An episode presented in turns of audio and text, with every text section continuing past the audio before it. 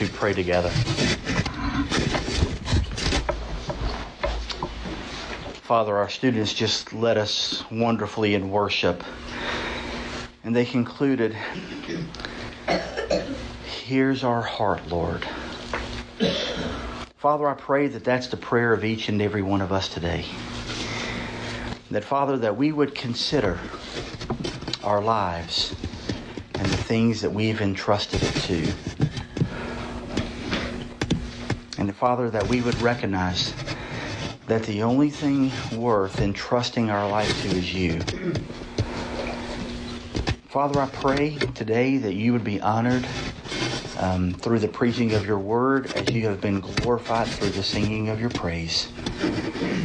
Father, I pray that as we um, open our open your word now to study it, uh, that Father, that you would capture our hearts and attention, that you would speak to us, that your voice would leap off the pages of your word and find their place lodged in our heart.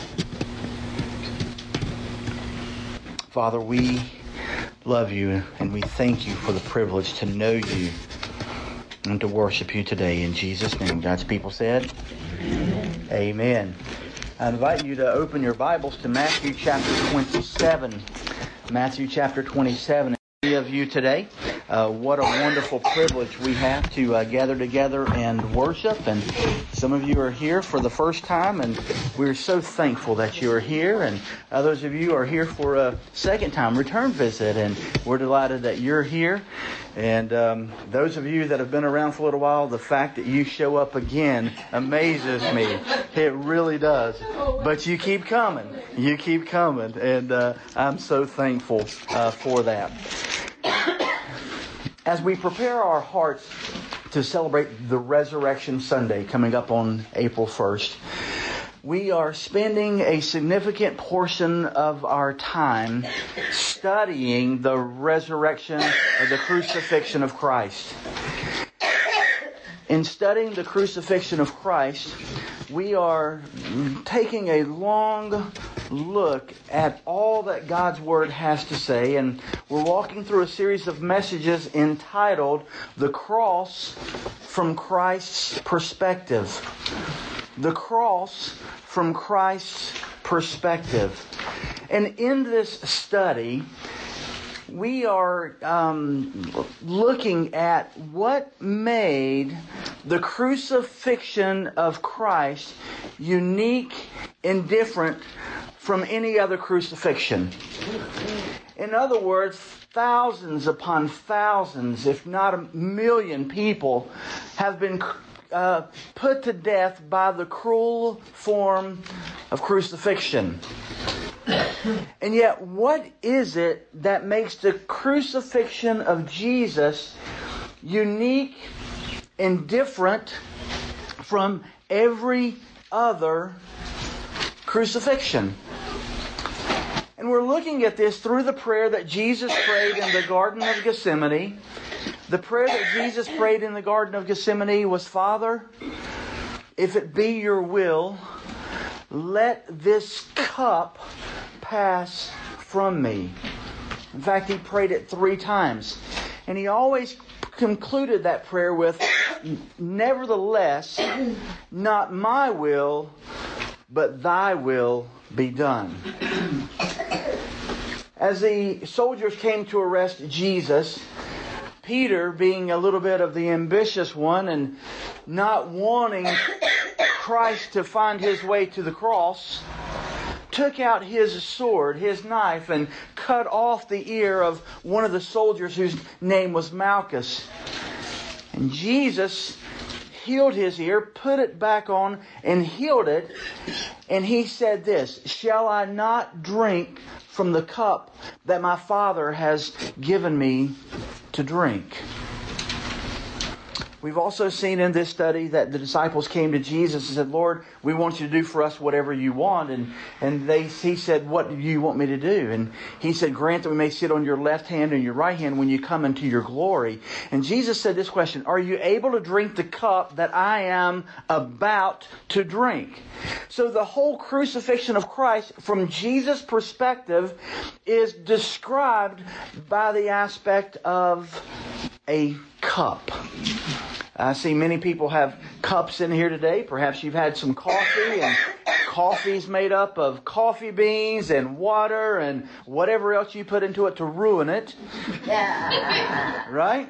Um, otherwise, coffee's just fine the way that it is, but that's okay. I understand. Um, but in other words, there are different ingredients that come in a cup that make whatever it is that you're drinking unique. For me, when I was growing up, it was Kool Aid, or maybe it was sweet tea, right? Where you brew the bags and put there. What we are studying is we are finding that there are three aspects of the cross, three ingredients in the cup of Christ, if you will, that make his um, suffering unique from every other suffering that took place that makes his cup unique and different.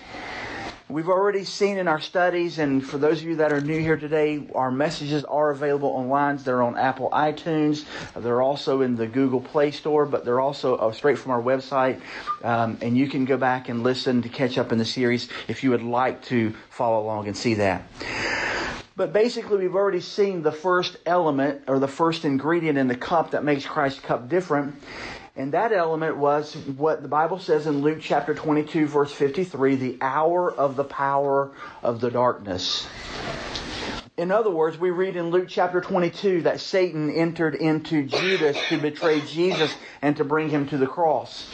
And the reason he did that is because God had granted or designated a specific hour of the power of the darkness to unleash and unload on Jesus Christ everything that they could possibly do. And we've spent significant time considering what those things might be. Though we don't know everything that Satan has in his arsenal, we can rest assured that there was no greater battlefield on the globe that day than took place at Calvary and all the forces of darkness would have converged for that designated time to for the purpose of uh, perhaps doing their best to get Christ to sin, to give up, to come down from the cross, which he did not do.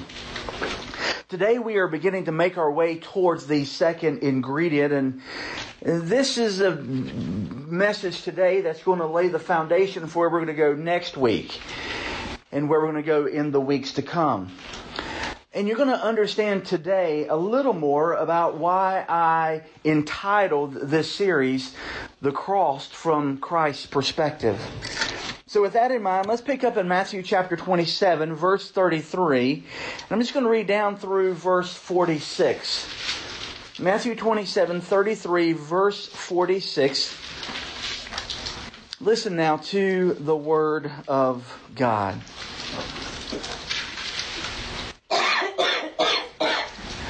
And when they came to a place called Golgotha, which means place of a skull, they gave him wine to drink mixed with gall, and after tasting it, he was unwilling to drink. And when they had crucified him, they divided up his garments among themselves by casting lots. And sitting down, they began to keep watch over him there. And above his head, they put up the charge against him, which read, This is Jesus, the King of the Jews. Matthew 27 verse 38, at that time, two robbers were crucified with him, one on the right and one on the left. And those passing by were hurling abuse at him, wagging their heads and saying, You who are going to destroy the temple and rebuild it in three days, save yourself. If you are the Son of God, come down from the cross.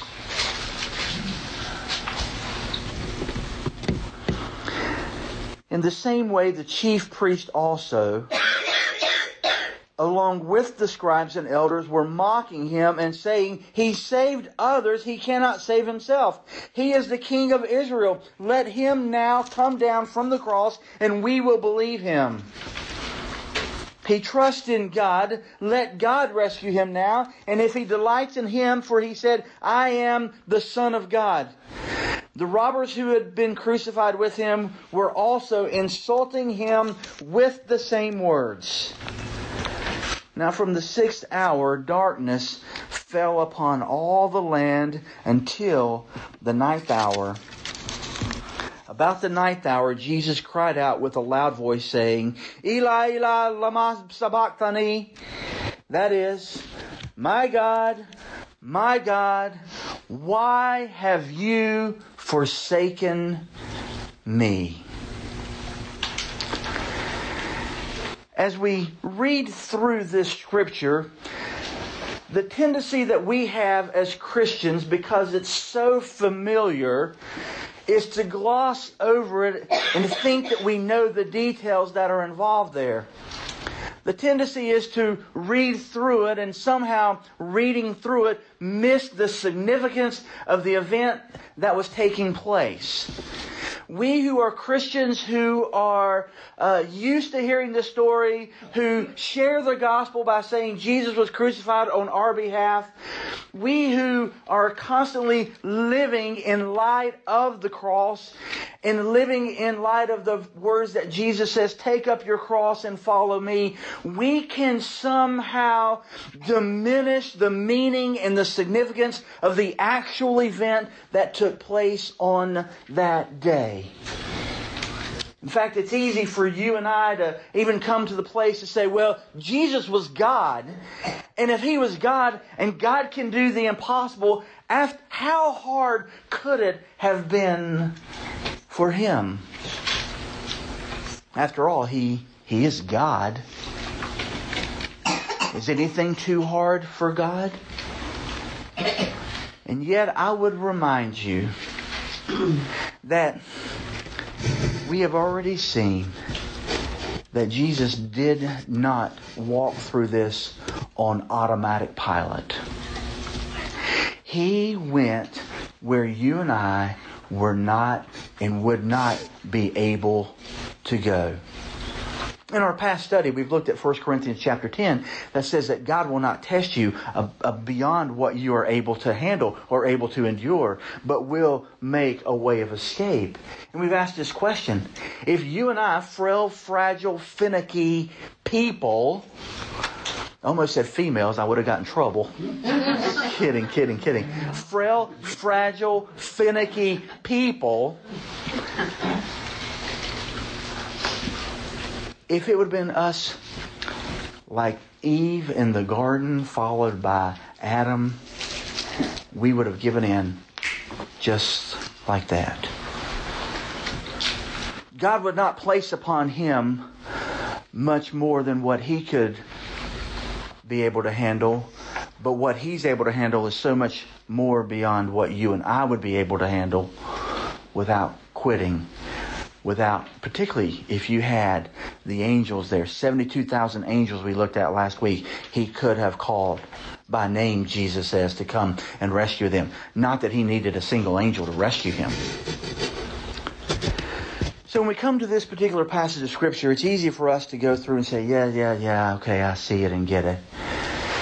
But I want to show you some things in this passage of scripture that I hope will forever in your mind lodge the significance of what God did on that day. You see, you and I, we have the privilege of having the whole Bible, the whole book already written on the day that this event happened, Matthew 27 wasn't yet written. The events were being played out that day, and Matthew, writing under the inspiration of the Holy Spirit of God, years later would record, with the aid and help of the Holy Spirit, a perfect understanding of what happened and what took place on that day. Because we believe in the inerrancy of Scripture, because we believe in the infallibility of Scripture, because we believe that the Bible is in fact God's Word, that God chose men and He used men to write it, but the Holy Spirit of God superintended what they would write. They wrote according to their experience, they wrote according to their understanding, they wrote according to their own language. We see their personalities flourish through the writings of the pages of Scripture, but every word that has been written and preserved by the Holy Spirit of God was given to them, and there is no accident. There are no extra words. There are no words that can be left out. Everything that is there is there exactly as God intended. But I want you to think about the Jews who were there on that day when Jesus was crucified.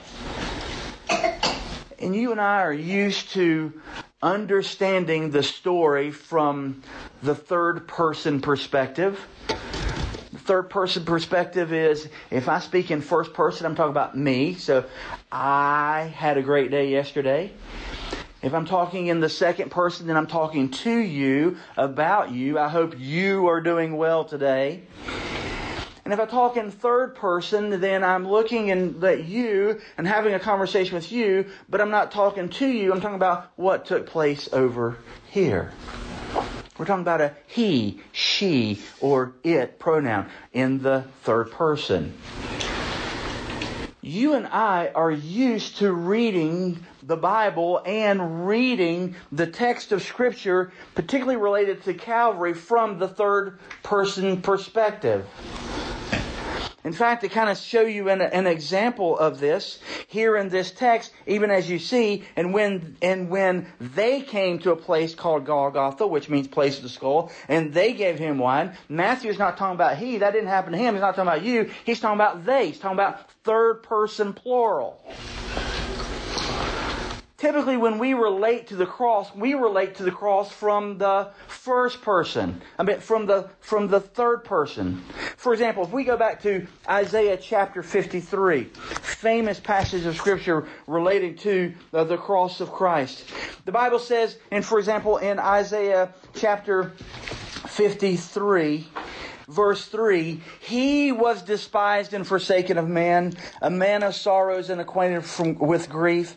And like one from whom men hid their faith, he was despised, and we esteemed him not. You see that? It's talking about a third person, and it's looking at the cross from an external perspective and looking at it. And Surely he himself bore our griefs, and from our sorrows he carried, yet we ourselves esteemed him stricken, smitten of God, and afflicted. He was pierced, Isaiah chapter 53 verse 5 said, he was pierced through for our transgressions. He was crushed for our iniquities. The chastening of our well-being fell upon him, and by his scourging we are healed. All of us like sheep go away. And all of that is in third person. It is though we're having a conversation with someone else about what happened over here, what happened on the cross, and what happened to Jesus. We are from the ground, if you will, or from the perspective of the observer looking at the cross. So when we come to Matthew chapter 27, we see something fascinating when we see this fascinating, we see that it directs us it directs us intentionally by God's design to Old Testament passages of Scripture that gives us some insight of the view that Jesus himself would have had from the cross. Now, now, let's be clear. We're not reading into the text. We're not making the text say anything that it doesn't say. This is not us doing theological gymnastics and us trying to put ourselves in the other person's shoe to, to, see what's there. Let's look specifically again at Matthew chapter 27. And this time I want to point out some things to you and I want you to see if you see the connection the way that I and many other scholars, theologians, pastors, whatever you want to call those who study the words see the connection. And you're going to see the undeniable connection to the Old Testament and specifically to Psalm 22. So, for example, if we look here in Matthew chapter 27, verse 23, and if you take your place there, so I want you to hold your fingers in Matthew chapter 27, but then turn back into the Old Testament to Psalm 22. Psalm 22. Now, depending on your translation of the Bible and depending on uh, what you have, and also because remember the New Testament was written in Greek, the Old Testament was written in Hebrew there is going to be some translation differences. The Psalms that's quoted in Matthew chapter 27, which we will see in just a minute, are either Hebrew texts that have been translated into Greek, or it's called, or it's a translation from the uh, what's called the Septuagint, which is the the Greek translation of the Old Testament. So, for example, when we come to verse 35, Matthew chapter 27, verse 5, the Bible says this, And when they had crucified him, they divided up his garments among themselves by casting lots. You see that? By casting lots.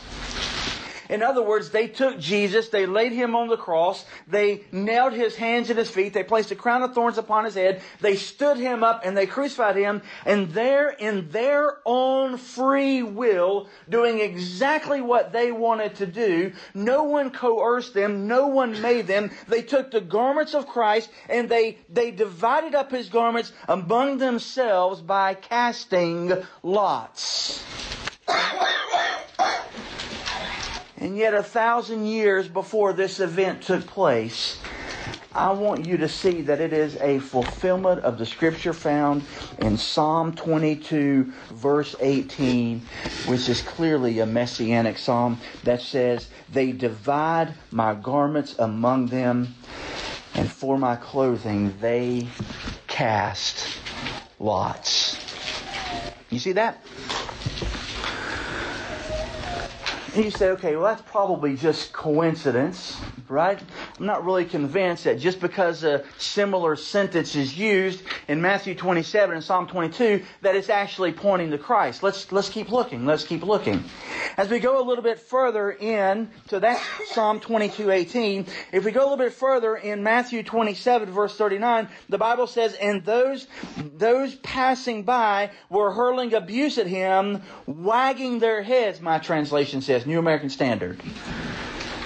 And yet in Psalm chapter 22 verse 7, the Bible says this, all who see me sneer at me, they separate with the lip, they wag their head. So they're wagging their heads, they're wagging their heads. They're casting lots for the garments. They're casting lots for the garments. If you come down just a little bit further in Matthew chapter 27 verse 43, he trusts in God, let God rescue him now, if he delights in him, for he said, I am the Son of God. And if we go back to Psalm chapter 22, so it's interesting, did you notice this?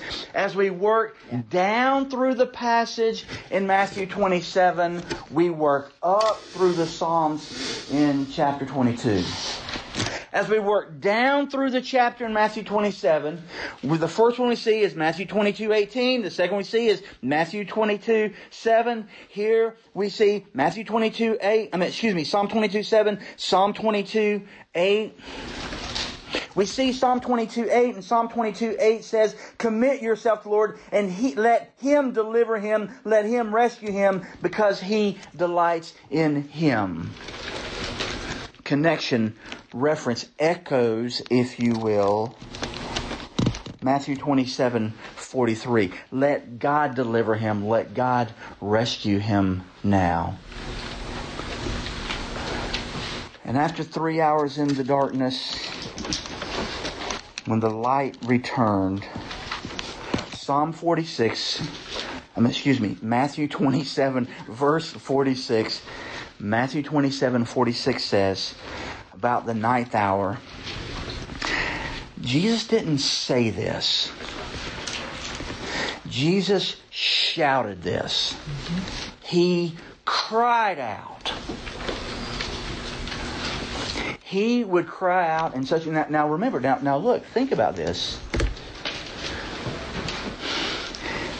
the darkness, what time was Jesus crucified? Six in the morning. Six hours later, right?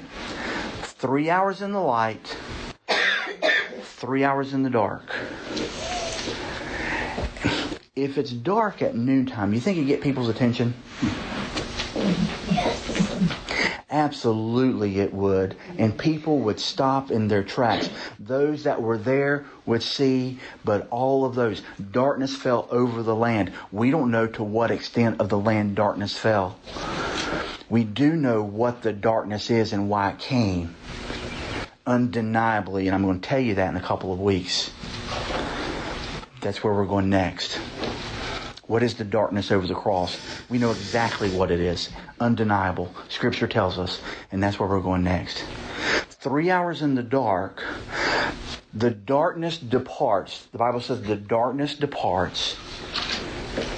Everybody would be there. Everyone would stop. Everybody would be looking. They, they didn't carry lanterns. There was no electricity. There were no flashlights throughout the day they would have stopped in their tracks and wondered what in the world was happening, what was going on. Is it a weather event? Is it an earth event? What's happening? What's going on?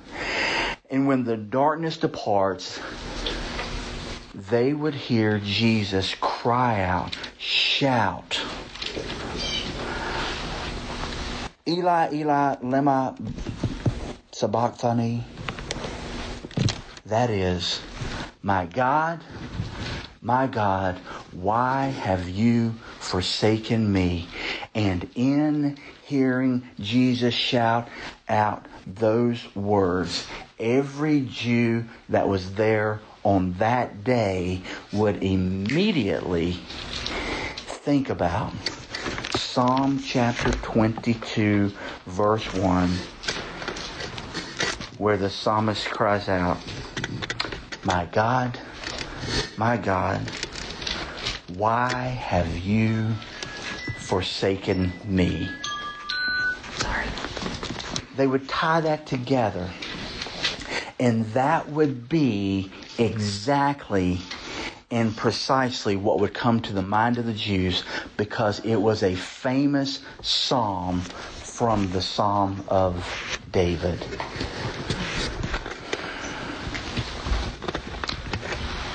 Four times in Matthew 27, the Holy Spirit, in recording that text, refers back to Psalm 22. That's not the only psalm. There are other psalms there uh, as well. There are other Old Testament passages as there. Psalm 69 is found in there. There are other Old Testament quotes and sayings found in Matthew 27, allusions and echoes to the Old Testament. But only one of them is mentioned all of those times, and that is Psalm chapter 22.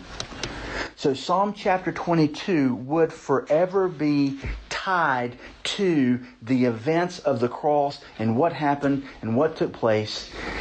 In fact, it would be so close to the events and the things that happened that that those who deny the inerrancy of Scripture, the infallibility of Scripture, they say that because of the level of the detail in Psalm chapter 22, uh, which, by the way, crucifixion had not even been invented by that time.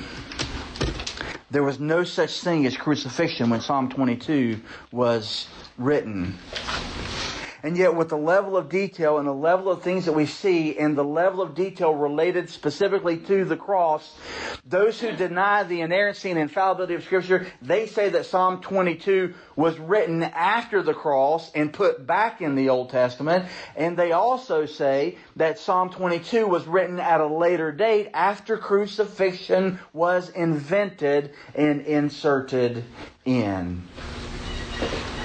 Now, now, let's be clear. The enemies of Christ who were dividing his garments, and those who were there at the cross wagging their heads, and those who were there who heard Jesus cry out, they were not going along and saying, hey, let's do this in order to fulfill Scripture. And yet, John chapter 19, verse 24 said, this happened so that Scripture might be fulfilled. They were operating in their own free will, but God had ordained the details of what would happen and take place and had said and recorded forever in the pages of Scripture the exact same things that would happen a thousand plus years before it happened. And yet the detail is so undeniable that people reject the veracity of Psalm 22. So what this does for me is, is this makes me want to go to Psalm 22 to see what else Psalm 22 has to give by way of the details of the cross. And the, what we notice is when we go to Psalm chapter 22, is we notice that unlike Matthew 27, which was written in the third person, and unlike Isaiah 53, when we saw him stricken, smitten of God, Psalm 22 gives us the crucifixion from Christ's perspective on the cross and what Christ sees and what Christ experiences on the cross from his perspective. In fact, there are eight views, seven views probably, seven views that we are going to see. And we're going to see one today, and we're going to see six next week. Just laying the foundation today and show you the first one.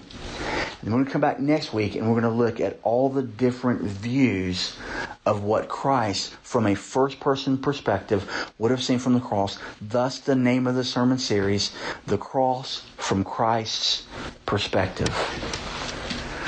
First of all, I want you to see that Christ would look upon himself. Psalm 22 1 My God, my God. Notice it doesn't say, Why has God forsaken him? Doesn't say that. No one is looking to Jesus there on the cross in this messianic, messianic means that the psalm related to Christ and saying, why has God forsaken you? They're not talking to him in second person. This would be the words of Christ from the cross. And here's what he says, My God, my God, why have you forsaken me? Far from my deliverance are the words of my groaning if we could walk through this psalm, we can see the things that Jesus would see about himself hanging there on the cross. For example, go down to verse 6. I am a worm and not a man, a reproach of men and despised by the people. All who see me sneer at me. Notice the first person language. They separate with the lip. They wag their head saying, commit yourself to the Lord. Let Him deliver him. Let Him rescue him because He delights in man. Go down, if you would, to verse 11. First person perspective. Be not far from me, for trouble is near, for there is none to help. Many bulls, speaking of his enemies, he would see his enemies. We're going to talk about this next week. Many bulls have surrounded me. Strong bulls of Bashan have encircled me. Notice verse 13. They open wide their mouth at me as a ravening and roaring lion. Verse 14. This is what Christ would experience on the cross. Verse 14. I am poured out like water. All of my bones are out of joint.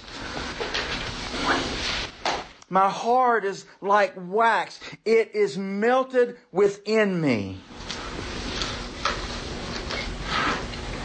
My strength is dried up like a potsherd, and my tongue cleaves to my jaw.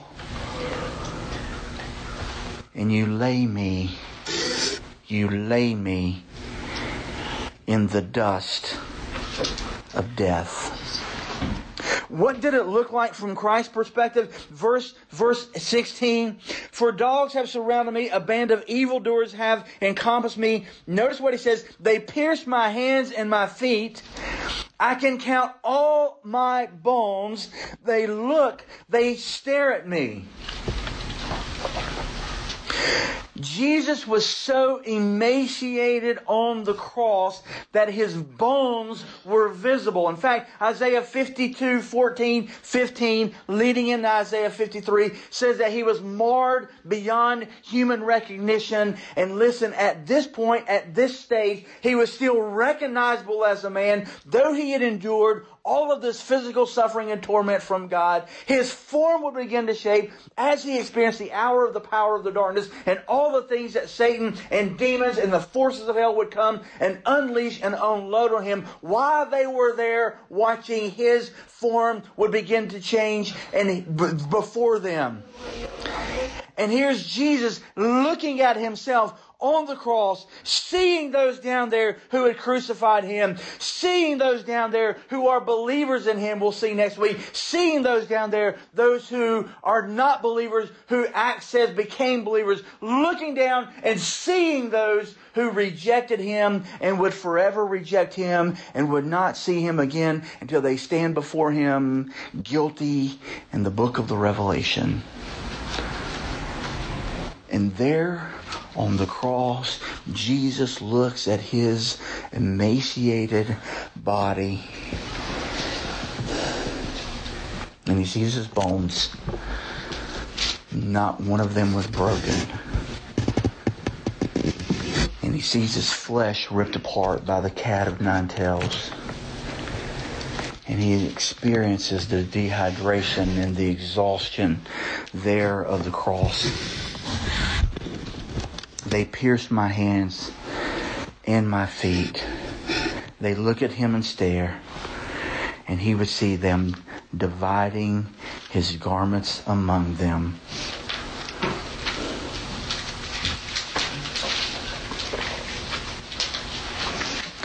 I think what's so amazing about this,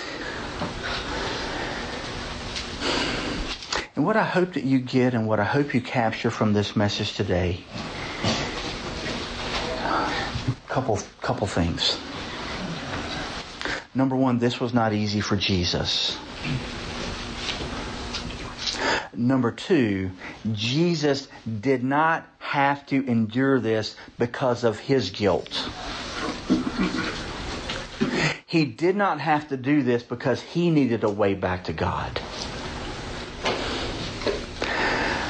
But I want you to understand that he endured all of this so that you and I could be brought into the family of God and have our sin forgiven. He endured all of this that you and I might have access to God, be brought near, be brought into the family of God. No, beloved, when he was on the cross, you were not on his mind. I know that's famous cliche saying.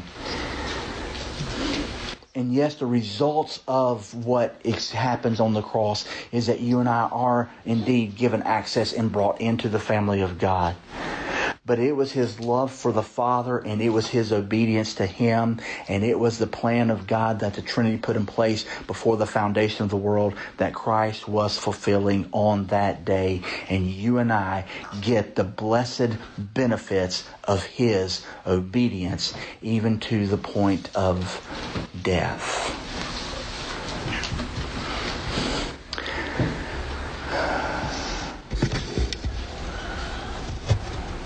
Here's Jesus looking at himself and seeing the things that he's enduring. Even to the point of screaming out, and you'll understand this, my God, my God, why have you forsaken me?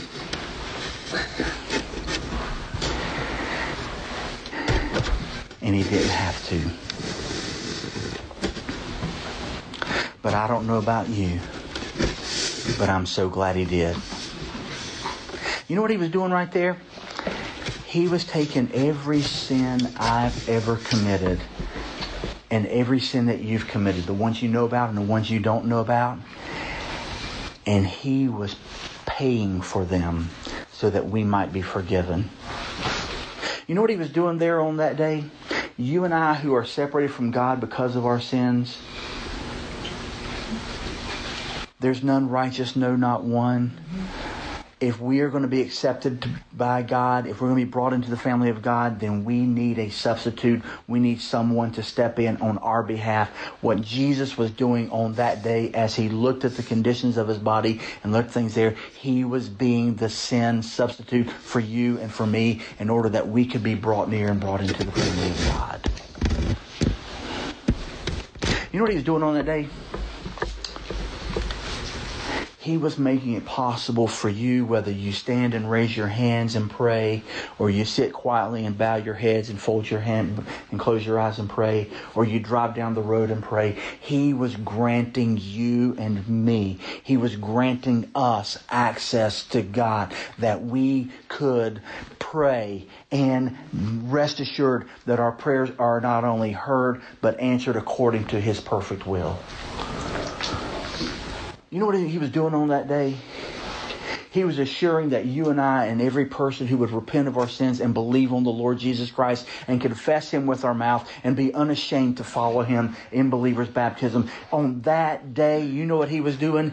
He was making sure that we understood that our eternal destiny was forever sealed and He was providing a place in heaven for us on that day from which He has spent from the time he departed this earth until the time he returns again, preparing a place for us. You know what he was doing on that day? He was making it possible for God the Holy Spirit to come and live inside of you and to seal you until the day of redemption when he comes again. You know what he's doing on that day? He's making all the promises of God yes and amen in Christ. You know what he was doing on that day? He was canceling our sin debt. On that day, He was providing a way for us to be part of the family of God and to come together and to be the church, the visible body of Christ upon this earth. On that day, He was making it possible that we collectively together would do greater than He was able to do by Himself when He was here on this earth. Because He says, greater things will you do. You know what he was doing on that day? He was making it possible for you and I to spend all of eternity with him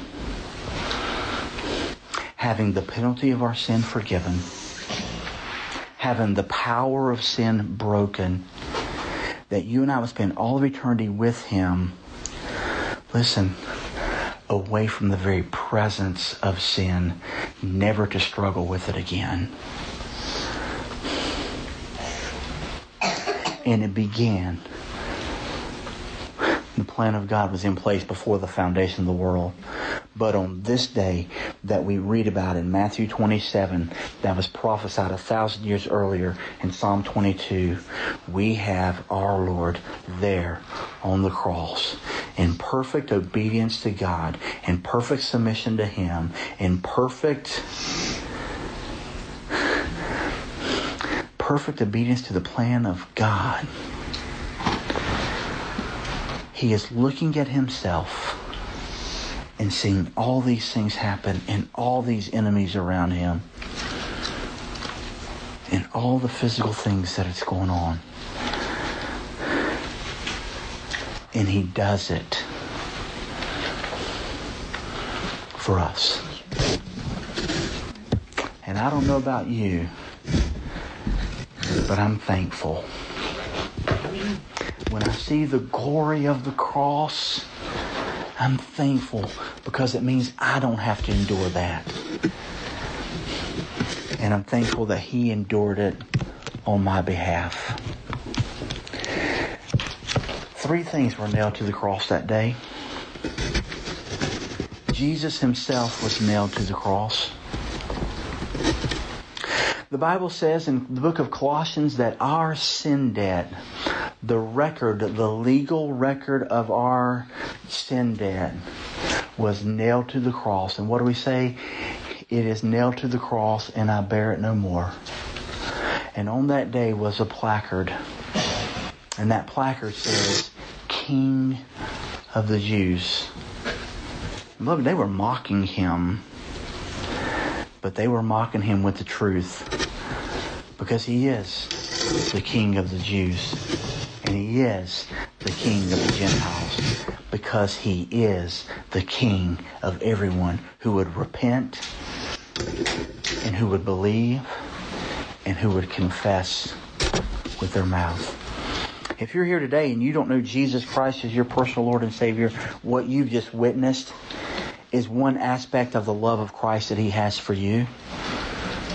What you've just witnessed today, what you've just seen and heard and studied, is one aspect of the extent that God has gone in order to bring you to Himself and to love you. And my prayer is that you would know Him and that you would grow in your intimacy of knowing Him, and that you would spend the rest of your life, Christian, knowing Him in greater and greater ways. And as you mature in the faith, not only would you know Him, but you would make Him known when we look at this, let's be thankful, but not, let's not just be thankful for us. Let's go and share the good news with others. If you have questions about your salvation, beloved, now is not the time right here in the service, but immediately following the service is the time for us to sit down and to answer your questions and make sure that your heart issues are settled before God. So I invite you to hang around immediately following the service, and we'll be ready to pray for you and to answer your questions and make sure that you understand the value of the cross. Will you stand with me for prayer?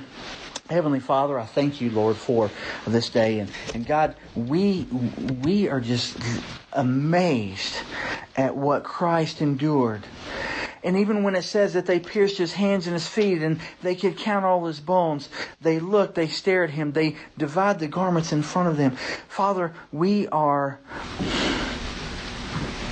amazed that here's Christ on the cross. Such love. Seeing, experiencing this happening to him. Father, I pray that we would never get over it. I pray, Father, that it would not become, that we would not become complacent about the things of the cross.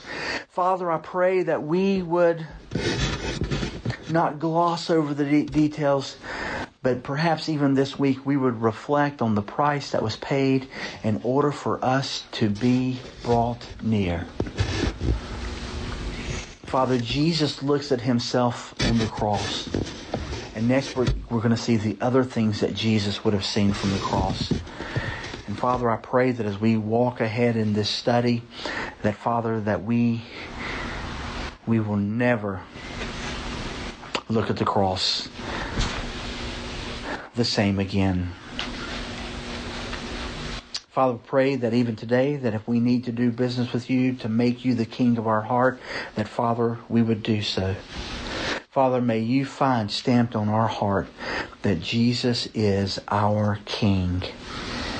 We love you and we thank you in Jesus' name. Amen.